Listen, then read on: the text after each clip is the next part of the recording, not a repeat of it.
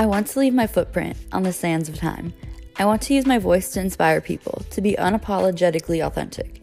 I want to know that I made an impact and left someone some happiness. I want to live a life with purpose. I think we all want to know that our lives meant something and that we made an impact in this world. I used to be the kid that no one cared about, so you just gotta keep screaming until they hear you out. Each week on Impassion Others, I will be using my voice to empower, motivate, and help you find your worth, which comes from deep within.